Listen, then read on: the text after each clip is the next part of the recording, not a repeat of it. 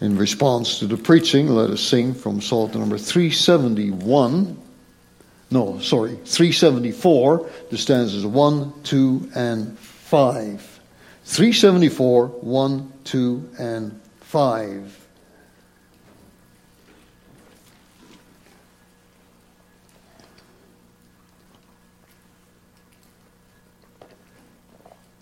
Congregation of the Lord, this afternoon I wish to explore with you the greatest doxology that has ever been sung, and that was sung by the angels above the fields of Ephratah. It is the greatest doxology because, first of all, it is to the praise of God, and it is meant for your and my peace, and it shows and it declares to us who God is for people who repent of their sins. And so I want to explore that with you in more detail. As I began to study it in the original language, then I discovered that there are some great, some great things to be said about it. Now, before I go into that, I do want to say something about the angels who sang this great and marvelous doxology. Those angels, um, they knew of God's plan of salvation. And the question can be asked, well, what were their thoughts about it? Well, we know that because we know that they were excited about it because they sang this great doxology about it. The story that uh, we know and is well known to each one of us has been read already. It tells us that the shepherds were watching over their sheep, their flock by night, and all of a sudden there was this bright light and an angel came to those shepherds, declared to them not to be afraid, and then the good news was given as well that there was uh, uh, the news of the birth of Jesus Christ. And once that news was given, then there was this, this massive choir of angels. And when I began to read this now, what does it say then? That, that a multitude of heavenly hosts. Well, I may tell you that this is, this is military language, in fact. Because when it says there um, about the, the, the multitude of hosts, it actually uses one word, stratias, which means soldiers. So there was a multitude, a great army of soldiers, angelic soldiers, lifting up their voice in praise to God. And you can imagine that the demons in hell were shuddering when they heard this particular doxology to the praises of God, sung by the angels, by the armies of heaven. Now, perhaps you have always thought, well, this, this angelic song, it must have sounded like a boys, a massive boys choir. Well, it was far more than that. It was something like a huge army uh, singing the songs of praise to God. Well, now, don't think, therefore, that it was just a, a small host of angels, but it was a huge host of them. And this then takes me to my theme, as I want to consider with you the angelic song celebrated, celebrating the birth of Christ. And there are three words that I want to explain to you, and I'm going to say them for a moment in Greek, but you will understand, you will catch it. The first word is doxa. That's where our term doxology comes from. The second word is irene. That's where the name Irene comes from. And Irene means peace, tranquility. And then the third word is eudokias, which means good pleasure. Eudokias. And so these are the three words I'm going to try to bring out in the message of this hour. And so we're first going to uh, hear something about that it is a song of glory. Secondly, it is a song of peace. And then thirdly, it is a song of God's pleasure. Now, congregation, the first part of this angel song speaks of the glory of God. Literally translated, they sang, Glory to God in the highest. The angels like no other creatures, knew precisely the whole matter of man's salvation and that it has come directly from who? It has come directly from God Himself. From day one, so to speak, the angels have taken a keen interest in what God is doing. In Job 38, for instance, we read what happened during the time of creation when the morning stars sang together. That's another way of, of, of, of, saying, speaking about the angel. When the morning stars sang together and all the sons of God shouted for joy. That's all what the angels could do and, and wanted to do is praise God even during the time of creation. At creation, therefore, when, when God was busy creating the universe, when he was busy creating the world and all the things that belong to the nature that we have in front of us, and then particularly man especially, it was then already that the angels in heaven were busy praising God, singing, doxologizing God. As such, the angels have always had a special interest in the relationship between the creator and the crown of creation, that is, the relationship between God and mankind.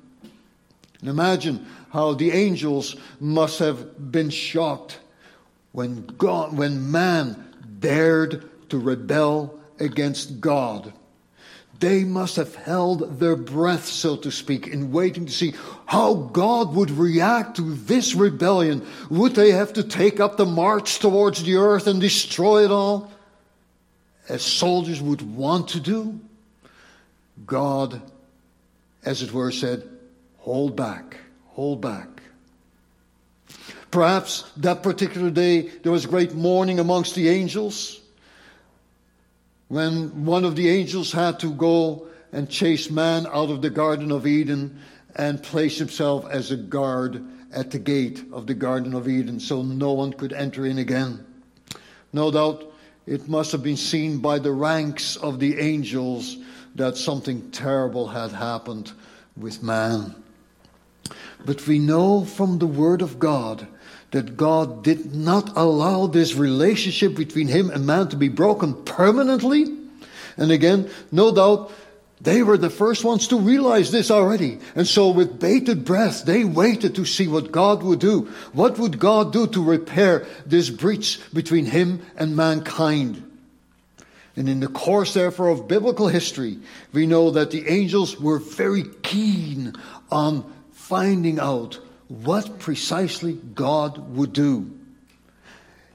Or as we read it in 1 Peter 1 verse 12, they were keen to and they were desiring to look into this very mystery.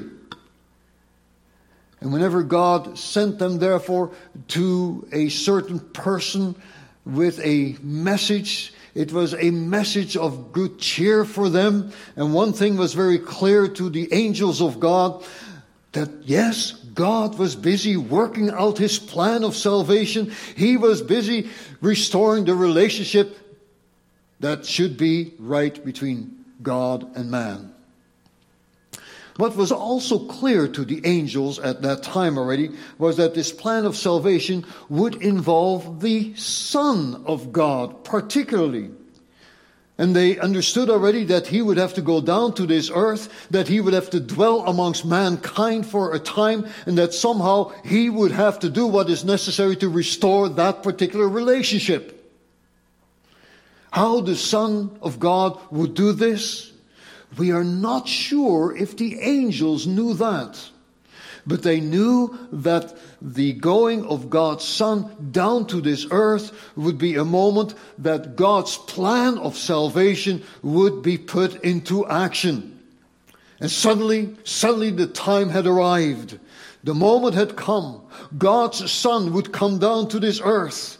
And he would come down to this earth by way of a baby to be laid in a manger.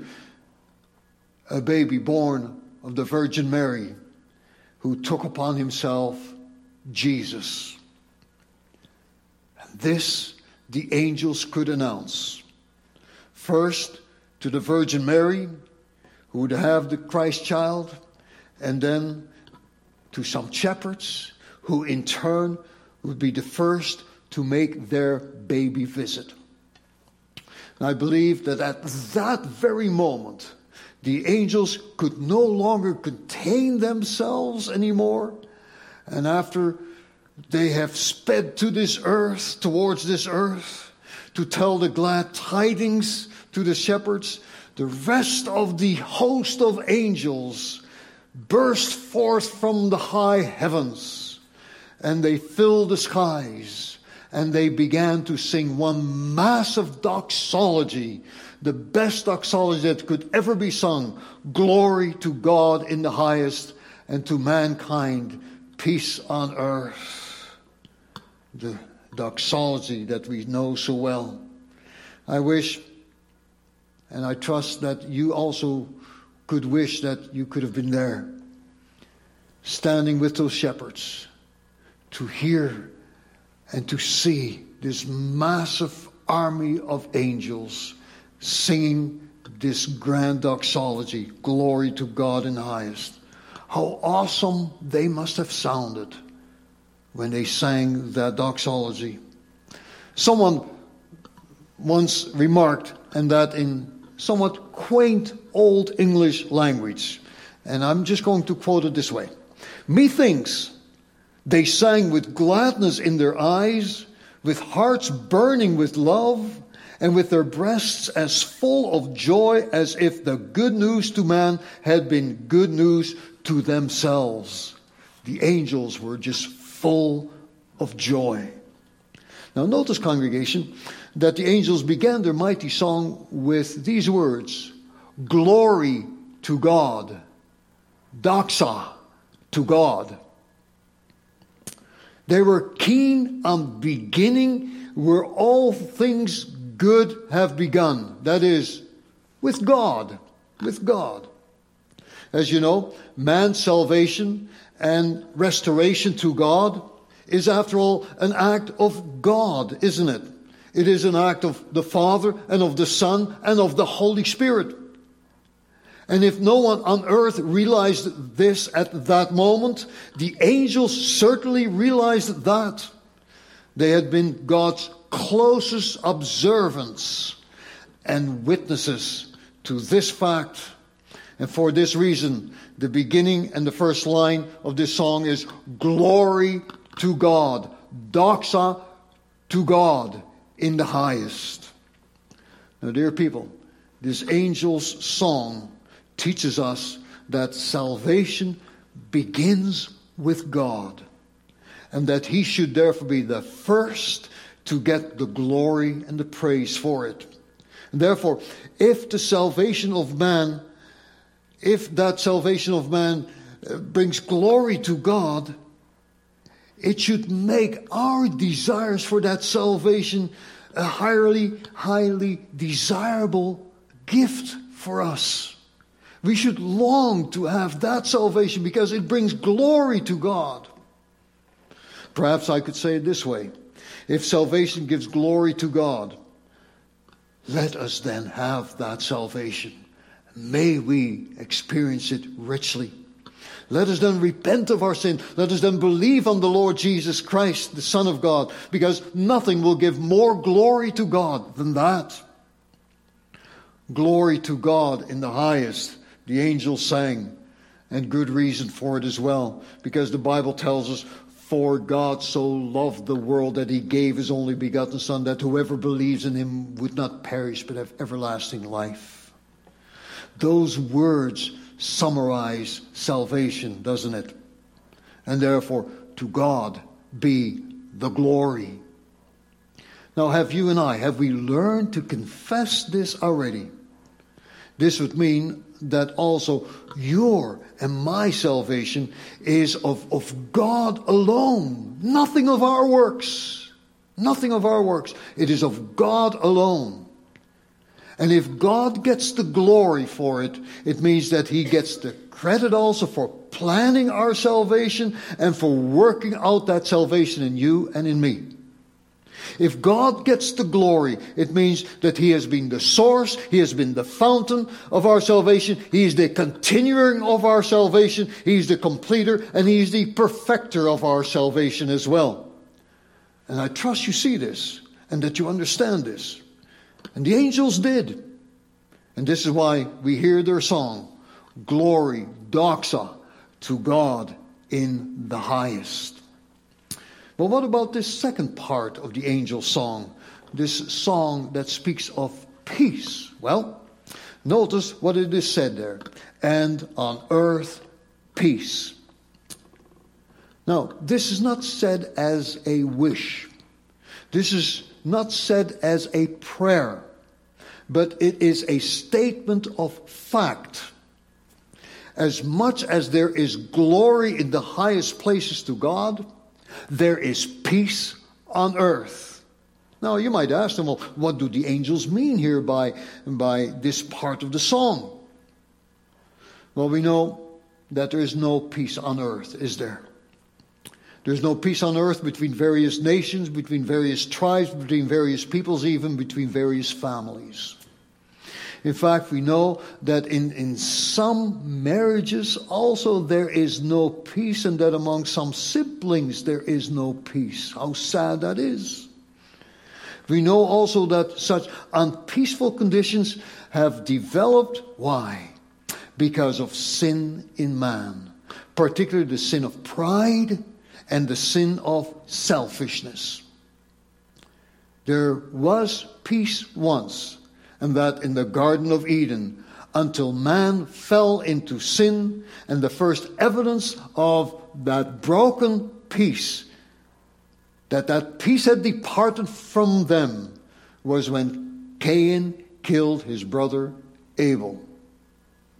And so, what do the angels mean then by singing this fact and on earth peace? Well, it ties in very closely with the first part of that song that focuses on God's plan of salvation for man. It refers to the greatest blessing that man can have in terms of having God's plan of salvation worked out in his or her life. If there is nothing greater than God getting the glory, there's nothing greater than man obtaining and getting that peace. So the two of them, you see, they stand together. They, they are in direct relationship with each other. God may revel in his glory and man may rejoice because he has peace. Well, then, what sort of peace is that, you might ask? It is peace with God. Peace in man's relationship with God peace of heart, peace of mind, peace of conscience, even. Peace because God, you see, He has worked His salvation plan out in mankind.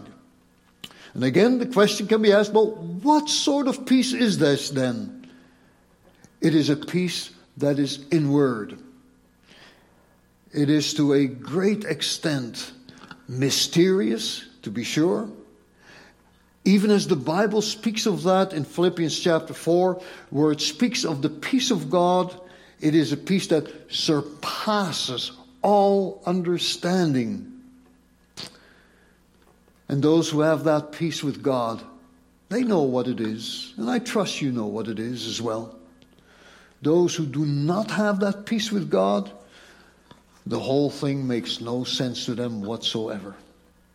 Now, why did the angels sing, and on earth peace, at the time of announcing the birth of the Son of God, Jesus Christ. Because Jesus Christ is the way by which man can have such peace.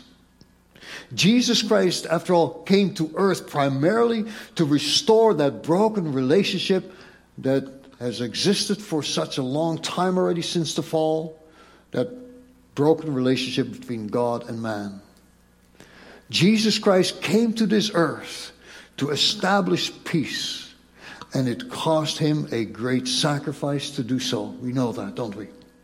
It took him to the cross, it led him into the grave, it cost him his blood, it cost him his life to establish this peace between man and God. And I cannot really say it any better than how the Apostle Paul says in Ephesians chapter 2. Let me quote that for you, a few verses. But now in Christ Jesus, you who once were far off have been brought near by the blood of Christ. For he himself is our peace, having abolished in his flesh the enmity. And enmity is hatred. The enmity, thus making peace, that he might reconcile them both to God in one body through the cross, thereby putting to death the enmity, the hatred, and he came and preached peace to you who were afar off and to those who were very near.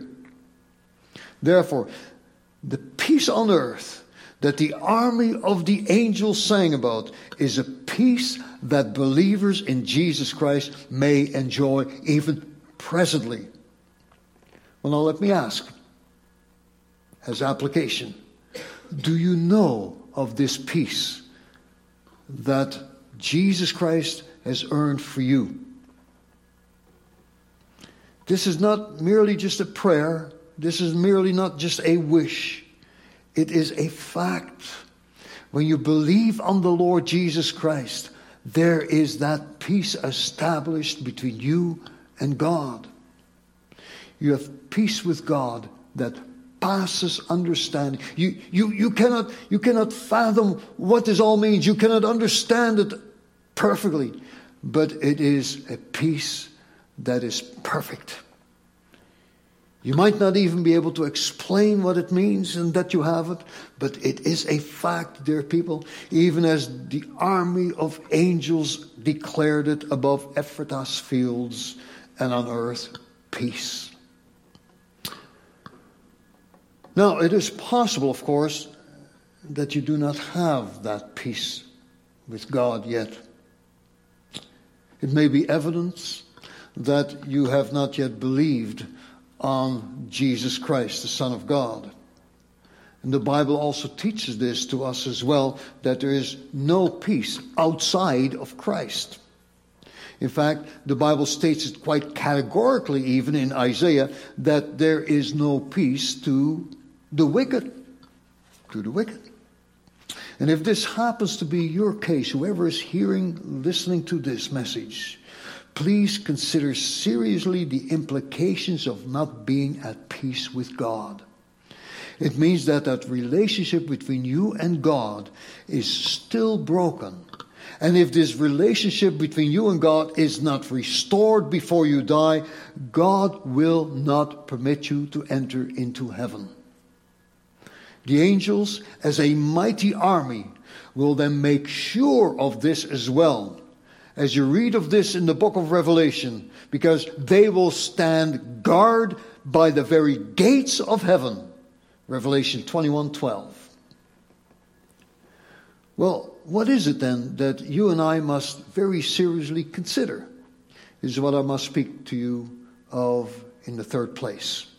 In the third part of the angel's threefold song the song of God's pleasure. We read in our Bible version, goodwill toward men. This refers of, of God's goodwill toward men. Now, there is some debate about what is the best translation and interpretation of that one word, Eudokia.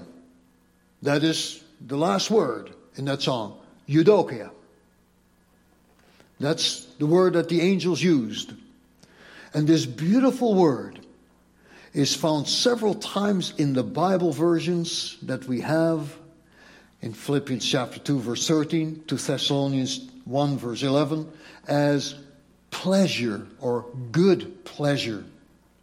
And I believe, therefore, that pleasure or good pleasure is a good interpretation and understanding of that word eudokia we know that God has good pleasure towards man. And now hear this. He has good pleasure towards man, whether he is a saint or a sinner, whether he is a believer in Jesus Christ or not yet, yet an evildoer. Yes, you heard me correctly. God has good pleasure even to those who are still in their sin and who are still not at peace with God. God has good pleasure towards them. Just listen to what God Himself says, as is recorded for us in Ezekiel 33, verse 11. As I live, and so God, as it were, He, he, he swears by Himself, as I live, says the Lord, I have no pleasure in the death of the wicked, but that the wicked would turn from his way and live and then hear him call out to wicked man, turn, turn you from your evil ways, for why should you die, O house of Israel? God is speaking here in, in most specific terms. You see, God has no pleasure in seeing a sinner die, but he has great pleasure in seeing a sinner come to life, to faith in his son. God is not pleased to see a person miserable in a self indulgent life and die hopelessly a hopeless death. Such lives and such deaths, they do not bring any kind of pleasure or joy to God. Now, God is not like man. If, for example, you have been terribly hurt by someone you might take some pleasure in seeing that person get hurt himself. And you might then even say, well, he deserves it because look what he did to me. You have you take no you take in fact some pleasure then in seeing your enemy get hurt and getting him his just reward. But God is not like man. He's not like man. He does not like to see his enemies go that route at all. He likes to see his enemies become his friends. He likes to see that broken relationship restored between him and sinful man. And you know something? The angels, they knew of that all along. Therefore, you and I, we should also know this. You and I should know, therefore, that it is definitely God's good pleasure that you and I be saved and that you and I be at peace with God. And how can we then be so certain of this? Well, God has seen to it to bring us the gospel, after all, that is, the gospel of peace, that is, of salvation. And it is through the gospel of God's good pleasure, therefore, that He invites us to Himself, as He says in Isaiah 1 verse 18, Come now and let us reason together. Though your sins are like scarlet, they shall be as white as snow. Though they are red like crimson, they shall be as wool. Now, this, this should be of great encouragement to any and all of us hearing this message. And the angels, they sang it so beautifully. They sang this wonderful gospel fact. And to men, Eudokias, good pleasure, divine favor, divine grace, Eudokias. Now, in closing, allow me two applications yet.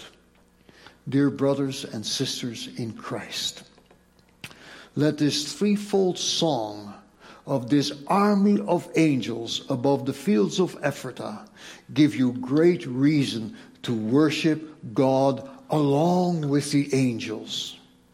We can be assured that God is glorified in the highest heavens. Glory to God in the highest. We can be certain that we are at peace with God through our beloved Savior Jesus Christ, our Prince of Peace, and on earth peace. So the angels sang it. We may also be comforted that it was God's good pleasure that we become saved and that it is God's good pleasure as well that others, perhaps your children or your grandchildren, your wife, your husband, your friend, your neighbor may yet be saved. And to man, Eudokia, good pleasure my second application is to you who must still come to faith. Let this threefold song, sung by this army of angels, put you into the Spirit to come to peace with God. It is His good pleasure that you would. He has sent His beloved Son, Jesus Christ, to this earth for people like you. Do not let your unpeaceful past keep you at a distance from God. And even now, the Lord Jesus Christ can be heard to say, Come to me. And be assured that He can save you from your sin, that He can restore that broken relationship that you had with God. Be assured that He can give you that peace that the angels sang of, and therefore do not stay behind.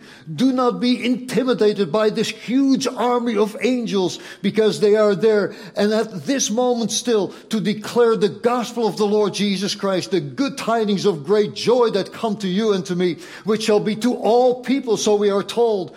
Glory to God in the highest, and on earth peace, goodwill, good pleasure to men.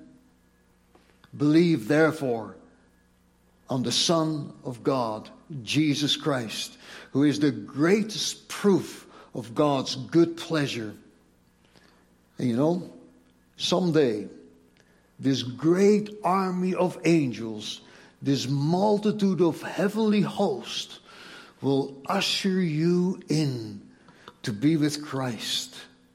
And you will find yourselves physically and spiritually upon this new earth and this new heaven of peace that surpasses all understanding. And as I've mentioned something recently as well, the peace that these angels sang about glory to God in the heavens will be passed by the song of the redeemed when they will praise God and the angels will stand in awe what they hear. Amen.